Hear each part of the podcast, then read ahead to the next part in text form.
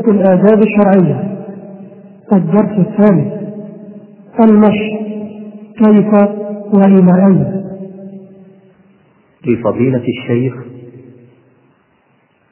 محمد بن صالح المنجد. الحمد لله رب العالمين.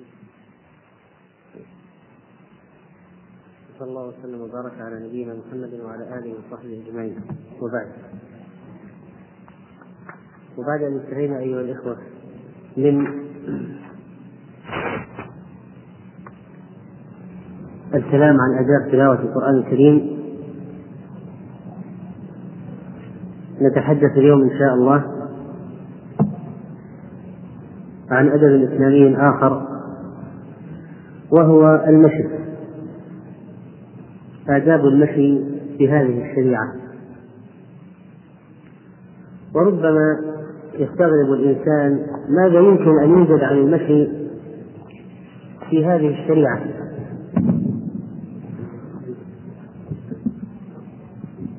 والحقيقة أن هناك كلاما كثيرا في هذه الشريعة ورد في النصوص الشرعية يتعلق بالمشي فلعلنا نذكر بعضه إن شاء الله. في هذا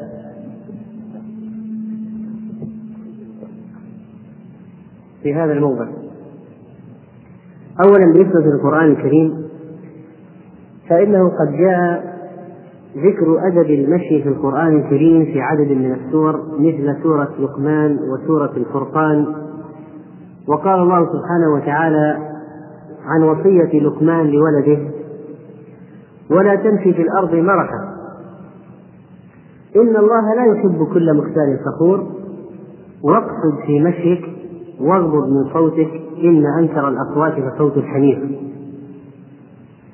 ومعنى قول الله سبحانه وتعالى ولا تمشي في الأرض مرحا يعني مشية مشية الخيلاء متكبرا جبارا عنيدا. فإذا فعلت ذلك أبغضك, أبغضك الله.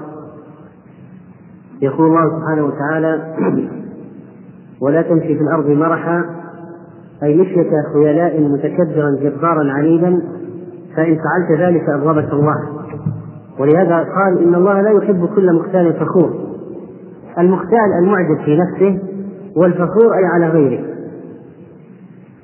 و أوصى ولده بقوله واقصد في مشيك. يعني امشي مقتصدا مشيا ليس بالبطيء المتثبت ولا بالسريع المفرط بل عدلا وسطا بين بين هذا ما ذكره الحافظ كثير رحمه الله. وقال العلامة الآلوسي رحمه الله تعالى في شرحه روح المعاني قال ولا تمشي في الأرض التي هي أحق الأماكن منزلة مرحا أي فرحا وبطرا إن الله لا يحب كل مختال فخور هذا هو التعليل للنهي. والمختال من الخيلاء وهو التبختر في المشي كبرا. ولذلك قيل إن اشتقاق اسم الخيل اشتقاق الخيل من الخيلاء لأنه ما ركبها أحد إلا وجد في نفسه نخوة وجد في نفسه شيء فسميت الخيل خيلا من هذا.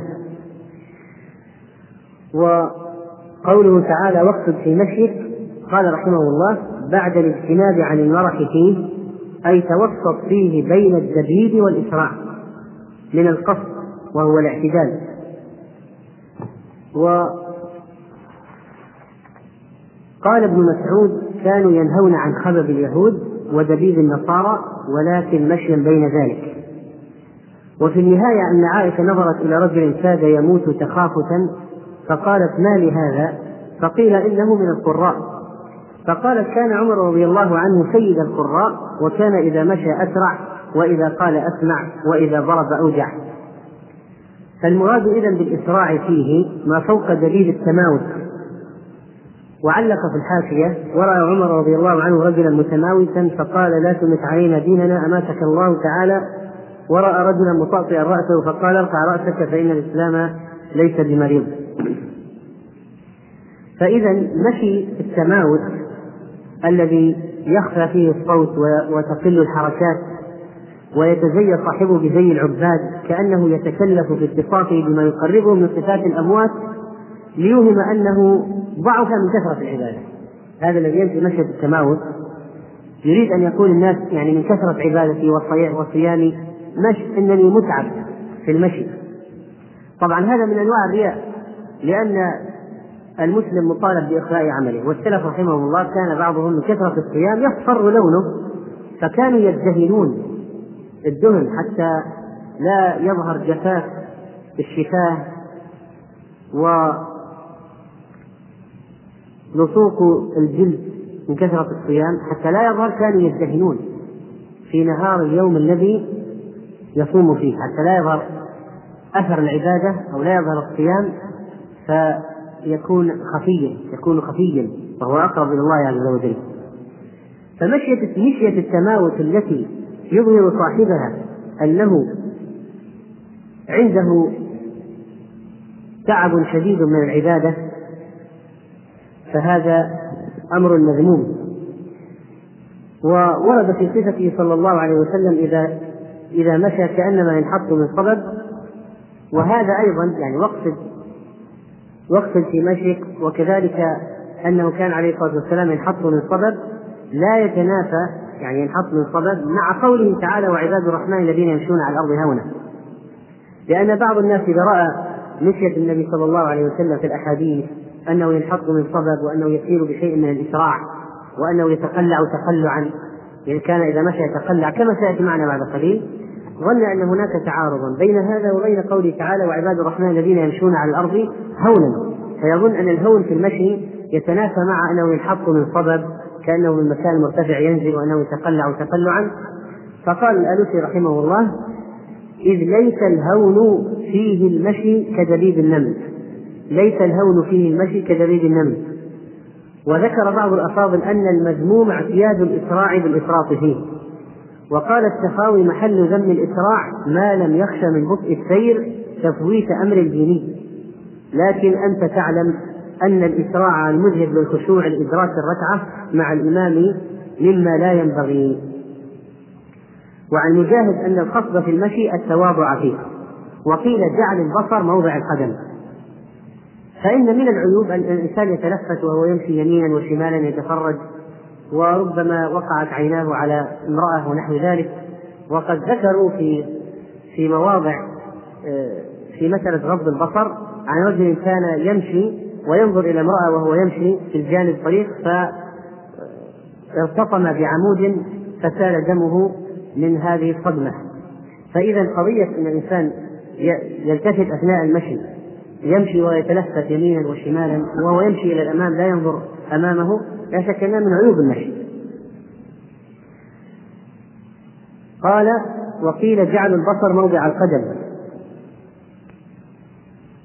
هذا بالنسبة لما ذكره في هذا الموضع وقال واقصد في مشيك من أقصد الرامي إذا سدد سهمه نحو الرمية ووجهه إليها ليصيبها أن سدد في مشيك والمراد امشي مشيا حسنا وكأنه أريد أريد أريد التوسط به التوسط به بين المشيين السريع والبطيء.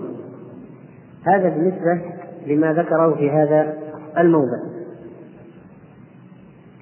وذكر الشنقيطي رحمه الله في أضواء البيان في تفسير سورة الإسراء ولا تصعر في تفسير سورة الإسراء إنك لن تخرق الأرض ولن تبلغ الجبال طولا والنهي عن المشي مرحا قال أصل المرح أصل المرح الآية التي في سورة الإسراء ولا تمشي في الأرض مرحا إنك لن تخرق الأرض ولن تبلغ الجبال طولا.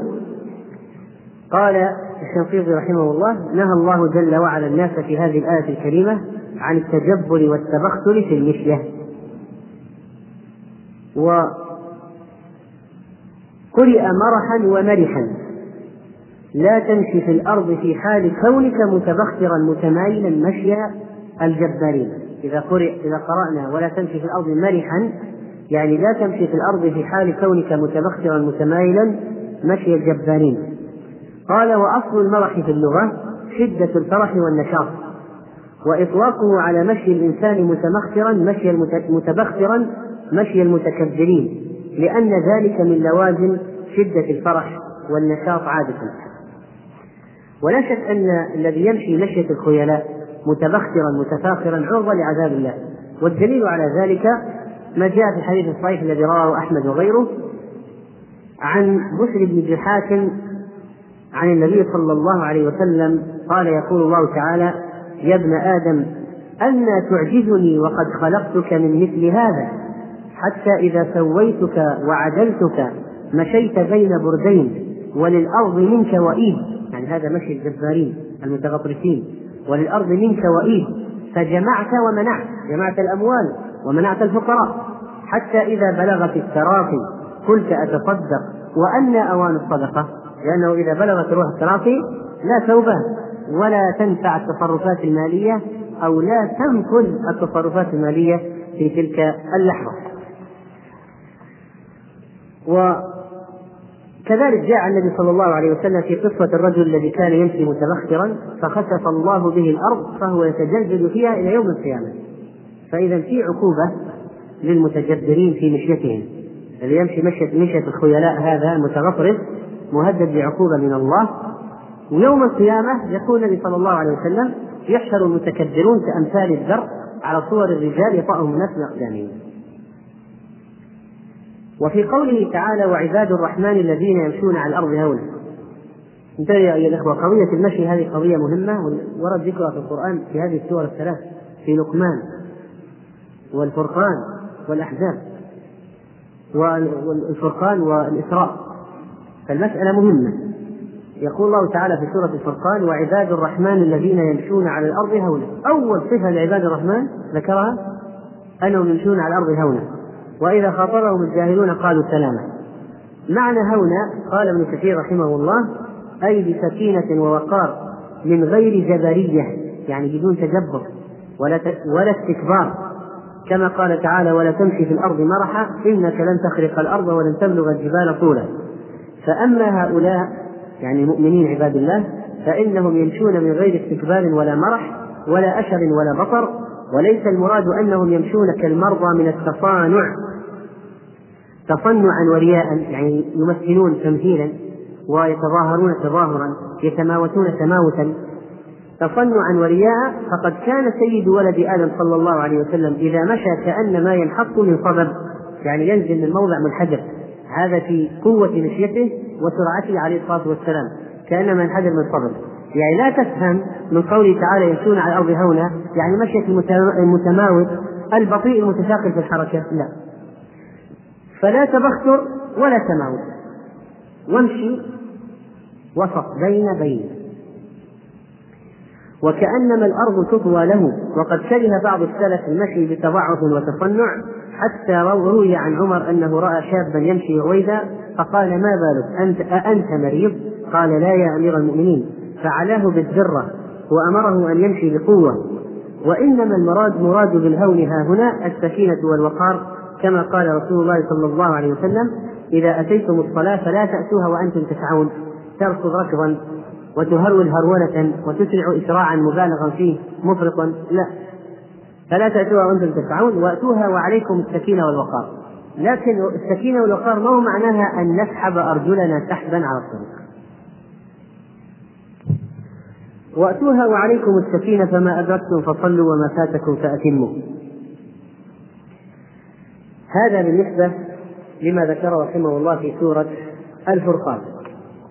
ولنشرع الآن في ذكر بعض الأحاديث التي وردت في صفة مشي النبي صلى الله عليه وسلم. ورد في الصحيح طبعا في الصحيح إما أن يكون البخاري أو مسلم أو كلاهما أو ما ورد في الحديث الصحيح يعني بشرط الحديث الصحيح. ففي الصحيح يعني في البخاري ومسلم هنا من حديث أنس رضي الله عنه هذا اللفظ لفظ مسلم. كان رسول الله صلى الله عليه وسلم أزهر اللون كأن عرقه اللؤلؤ إذا مشى تكفأ. إذا مشى تكفأ. والآن نريد من واحد أن يخرج لنا من مختار الصحاح ما معنى تكفل طلع.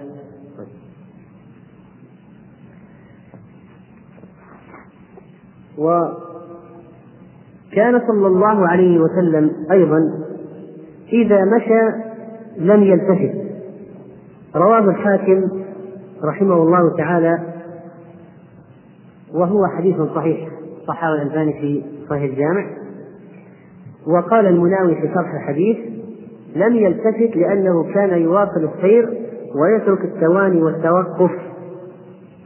الالتفات للحاجة لا بأس به، الإنسان يحتاج الالتفات إذا مشى من سيارة أتت ونحو ذلك أو ليرى شيئا.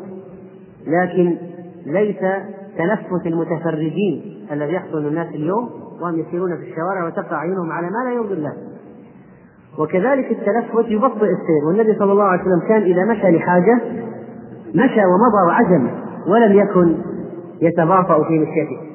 فإذا لم يتلفت لم يلتفت لأنه كان يواصل السير ويترك التواني والتوقف. والتلفت في المشي يسبب التواني والتوقف والتلكؤ في المشي.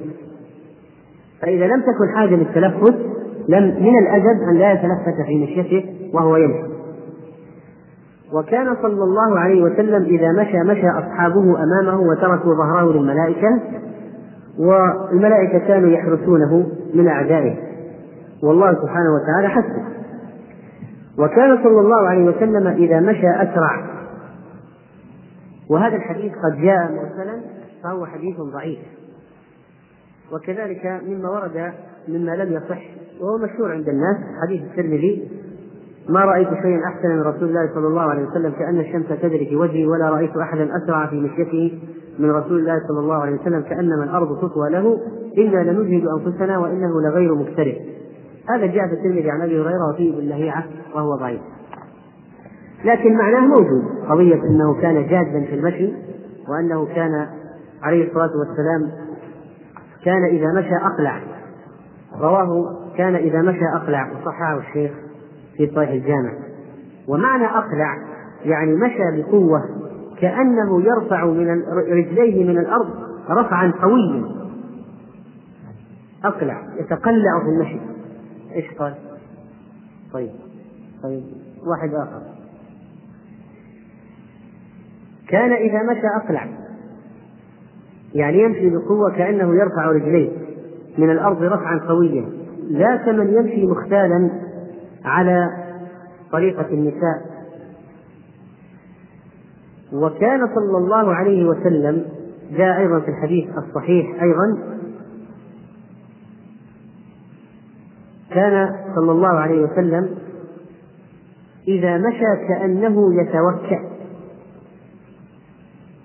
كأنه يتوكأ. وهذا معناه أنه كما قال ملأ ما بين جر رجليه وأوكئ وأوكئ وأوكئ عليه. فإذا هو إذا مشى صلى الله عليه وسلم كانت خطواته جادة كان كأنما ينحدر من صدد وجاء عن عند ابن عساكر عن ابن عباس رضي الله عنه أنه النبي صلى الله عليه وسلم كان يمشي مشيا مشيا يعرف فيه أنه ليس بعاجز ولا كسلان. حديث صحيح. وكان أشبه الناس بمشيته أشبه مشية بمشية النبي صلى الله عليه وسلم مشية ابنته فاطمة. فقد جاء في صحيح البخاري ومسلم أيضا عن عائشة قالت كنا أزواج النبي صلى الله عليه وسلم عنده لم يغادر منهن واحدة فأقبلت فاطمة تمشي ما تخطئ مشيتها من مشية رسول الله صلى الله عليه وسلم شيئا. فكان أشبه الناس مشيا بمشية النبي صلى الله عليه وسلم مشية فاطمة عليها رضوان الله. لكن طبعا مشية النساء في الشارع تختلف عن مشية الرجال. فالنساء لابد أن يمشوا لابد أن تمشي المرأة على جانب الطريق والرجال في الوسط كما أخبر النبي صلى الله عليه وسلم. ثم أن المراه إذا جاءت لرجل أجنبي للحاجه كيف تكون مشيتها؟ ما أخبر الله تعالى به في كتابه في سورة القصص عن المرأة بنت الرجل الصالح لما جاءت إلى موسى عليه السلام للحاجه لأن أباها لا يأتي لا يستطيع أن يأتي هو بنفسه. قال الله فجاءته إحداهما تمشي على استحياء. ليست بتلفع خراجة ولاجه تمشي على استحياء. ما جاءت إليه سريئه شريطة جاءت تمشي على استحياء لأن لأن مخاطبة المرأة برجل أجنبي صعبة صعبة على العفيفة طبعا. أما الآن صار أسهل عندهم من شرب الماء. من كثرة ما صار في المكالمات الهاتفية والاختلاط في العمل. وكثير من الأماكن صار كلام المرأة مع رجل أجنبي عادي جدا. ما في فجاءة إحداهما تمشي على السفينة لا المرأة تأتي برجل أجنبي بكل ثقة وجرأة